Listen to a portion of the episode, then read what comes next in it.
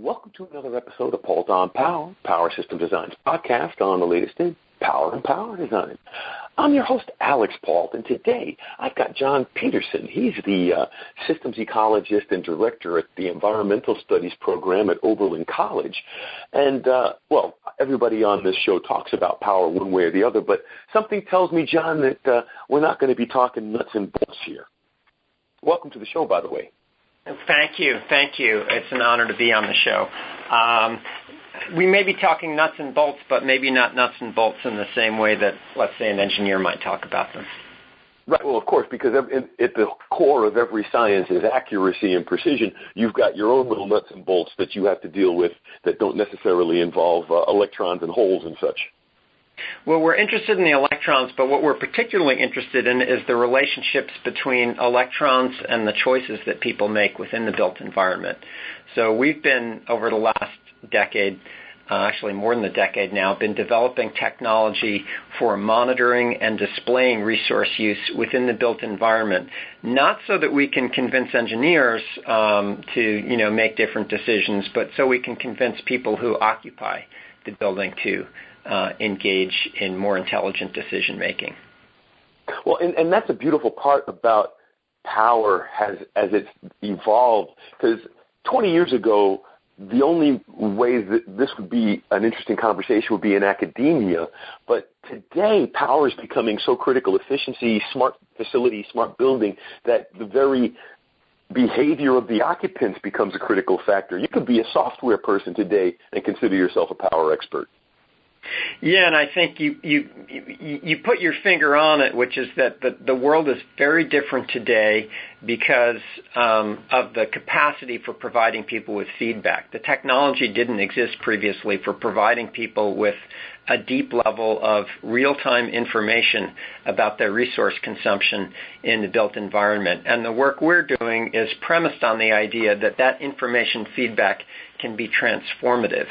So we're asking questions about how can you take information about how resources flows through the built environment and translate it into a form that's easily accessible to a non-technical audience so that we can engage, educate, motivate, and empower them uh, to be better stewards of the environment. So that's really critical to what we're trying to do. So now, um, are there programs that you're actively involved with uh, at Oberlin that are related, or is this part of a group uh, effort, or who are all the players involved? Excellent question. Yeah, we've been working on developing a technology and an approach that we call environmental dashboard. Environmental dashboard combines three levels of feedback. The first level of feedback is called building dashboard.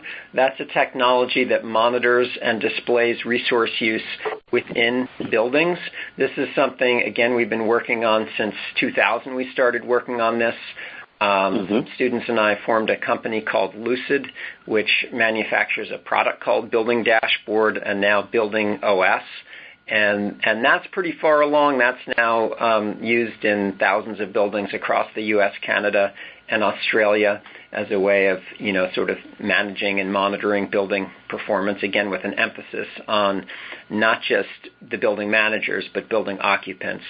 The second component, which we started working on about six years ago now, is called Citywide Dashboard. And this is a really different scale of monitoring and display. So here we're monitoring uh, electricity and water use and environmental quality within whole communities. And the idea is to translate that into a conceptual model, an animated uh, model, animated in real time with real time data. So basically, you see this picture of a city with gauges on it, and the images that you see change depending on how much electricity is being used, how much water is being used.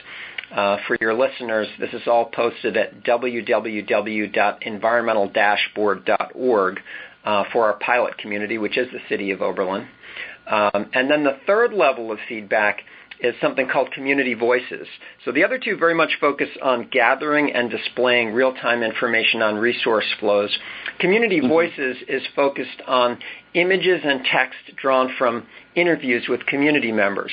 The idea here is really to sort of put a face and a name on the decision-making process and to really help develop what we would call a pro-environmental identity within whole communities.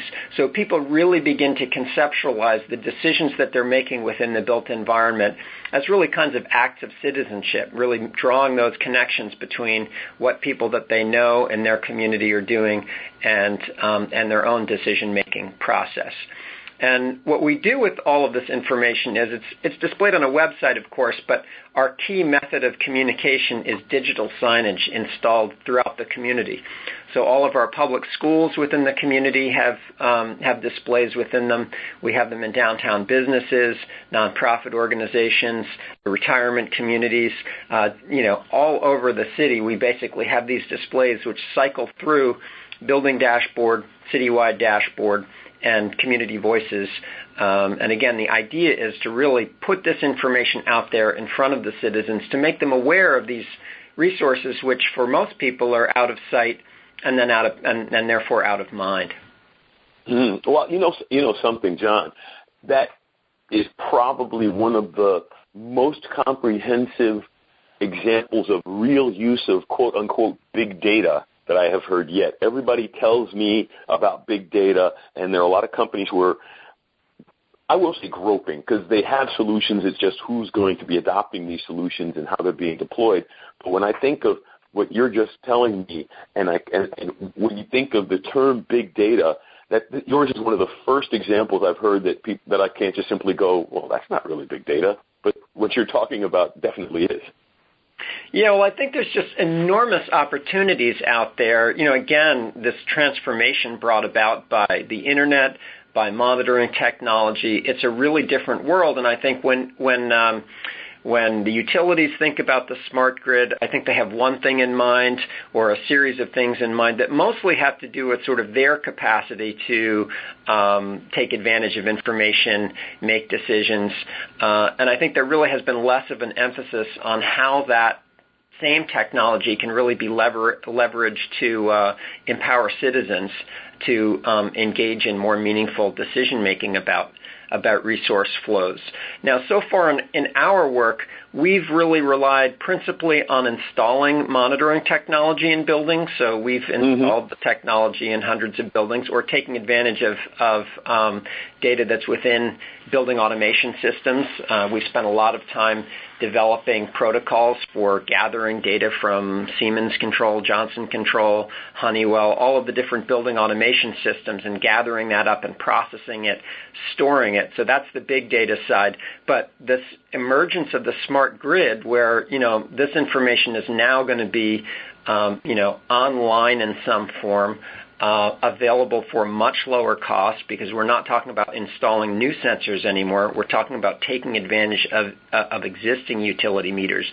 This is going to be transformational, and this is something that I think is just starting to happen. So I think we, in some ways, I think anticipated it happening and are sort of poised to take advantage of that. But I think once you start getting to the point where it's inexpensive to make this information available, then I think you really begin to realize the potential, the transformative potential of technologies like this. I agree with you completely, John.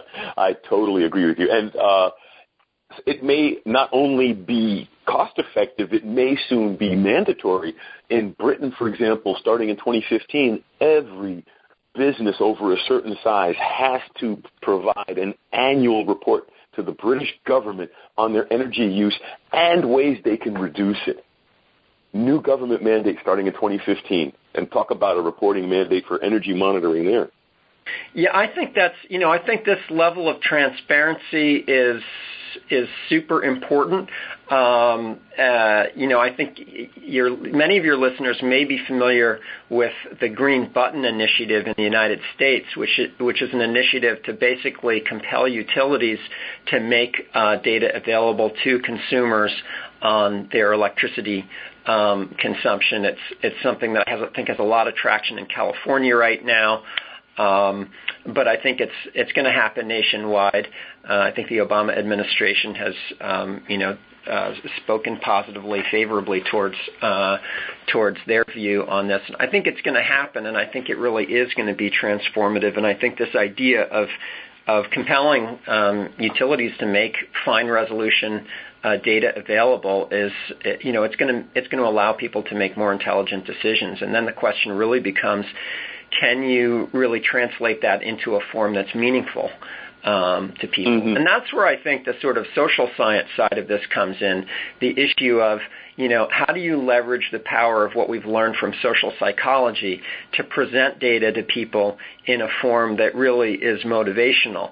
I think a lot of times, you know, the economists and the engineers assume a certain uh, way in which people make decisions, which which isn't a- actually accurate. I mean, I think you know, for instance, people often assume in, in energy conservation programs that, you know, prov- simply providing people with information is going to motivate them to behave differently, and bit of evidence to suggest that that's not really the way people work. And then the economists assume, hey, if we just put a little bit of an incentive on this, people will behave differently.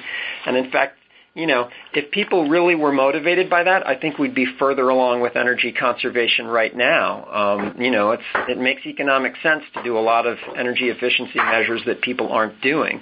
So I think there's still this outstanding question of, you know, what is the best way present information that actually motivates behavior change? And I think the social psychologists would say that um, you know leveraging the power of social norms is critical to that. So making data comparative among people so you can see how you're doing relative to other groups that you care about. That's very, very powerful for motivating people. And then also just addressing the issue that we're not really rational decision makers. And so thinking about how to present information in a way that is emotionally resident. How, can you can you present information that makes people you know feel something rather than just um, you know experience some sort of logical decision making process. So in our work, we've been focused on things like making data com- comparative. One of the things we've done is to develop a national competition among schools. We've had uh, I think 150 schools participate last year in the Campus Conservation Nationals. This is something we organized together with the U.S. Green Building Council, the National Wildlife Federation, and the Alliance to Save Energy. And, uh, you know, we've seen substantial reductions in electricity use in these competitions among dorms. Uh, so that's one angle we've taken on this. Another angle we've taken is um, to try to translate information into characters uh, that behave differently depending on current levels of resource use. So we have what we call empathetic character gauges. So a squirrel and a fish that exhibit different behaviors depending on how much electricity or water people are using to really kind of you know animate, uh, emotionalize that that resource consumption. And this is something we found very impactful in our local schools, for instance, um, but also with adults. You know, people, you know, a happy or a sad fish actually does quite a bit to to make people you know understand and, and appreciate at an emotional level resource consumption.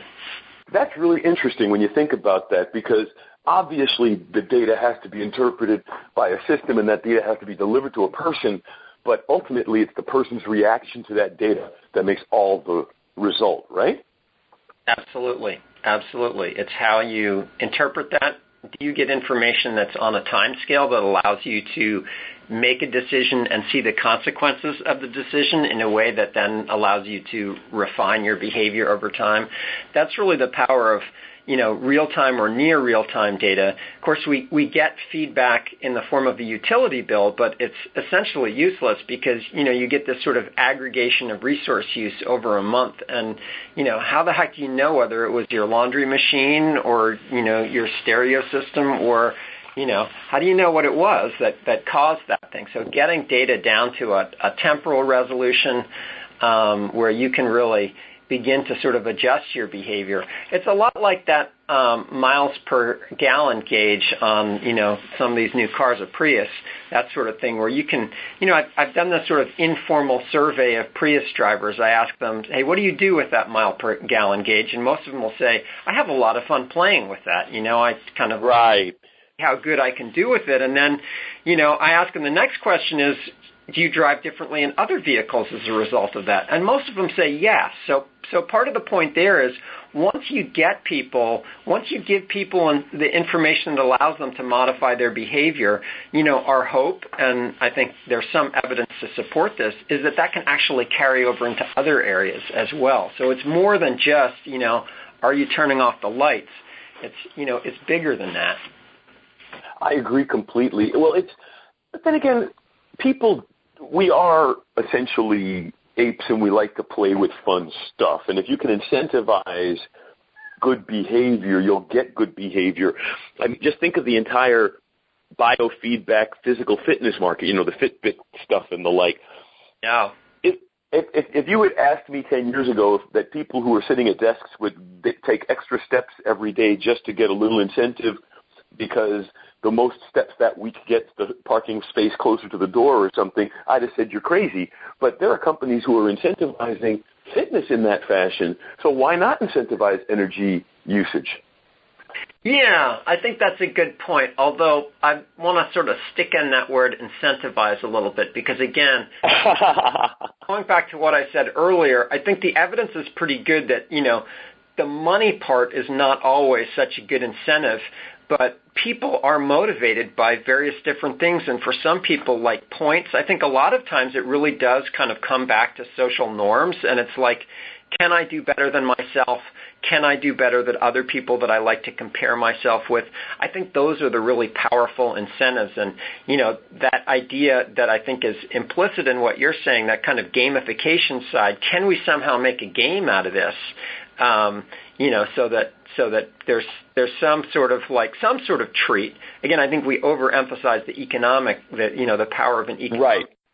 But some sort of a treat that has me comparing myself and you know, sort of building points or building skills or or doing better than someone else. Um, I think those are the things that really we were we, we evolved to appreciate and respond to. Oh, oh, I agree with you completely, especially coming from my side as an audience development person and the like.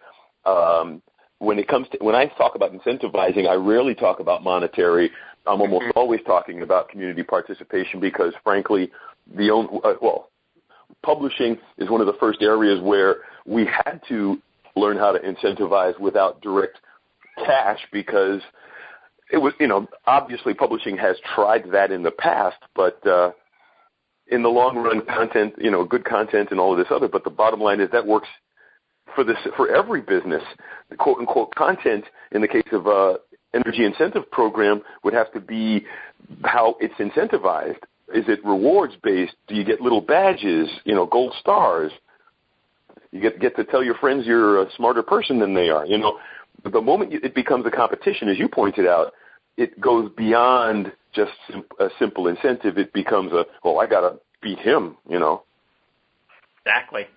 Exactly. You know, I think. And, well, then again, that's what. Go ahead. I'm sorry, John.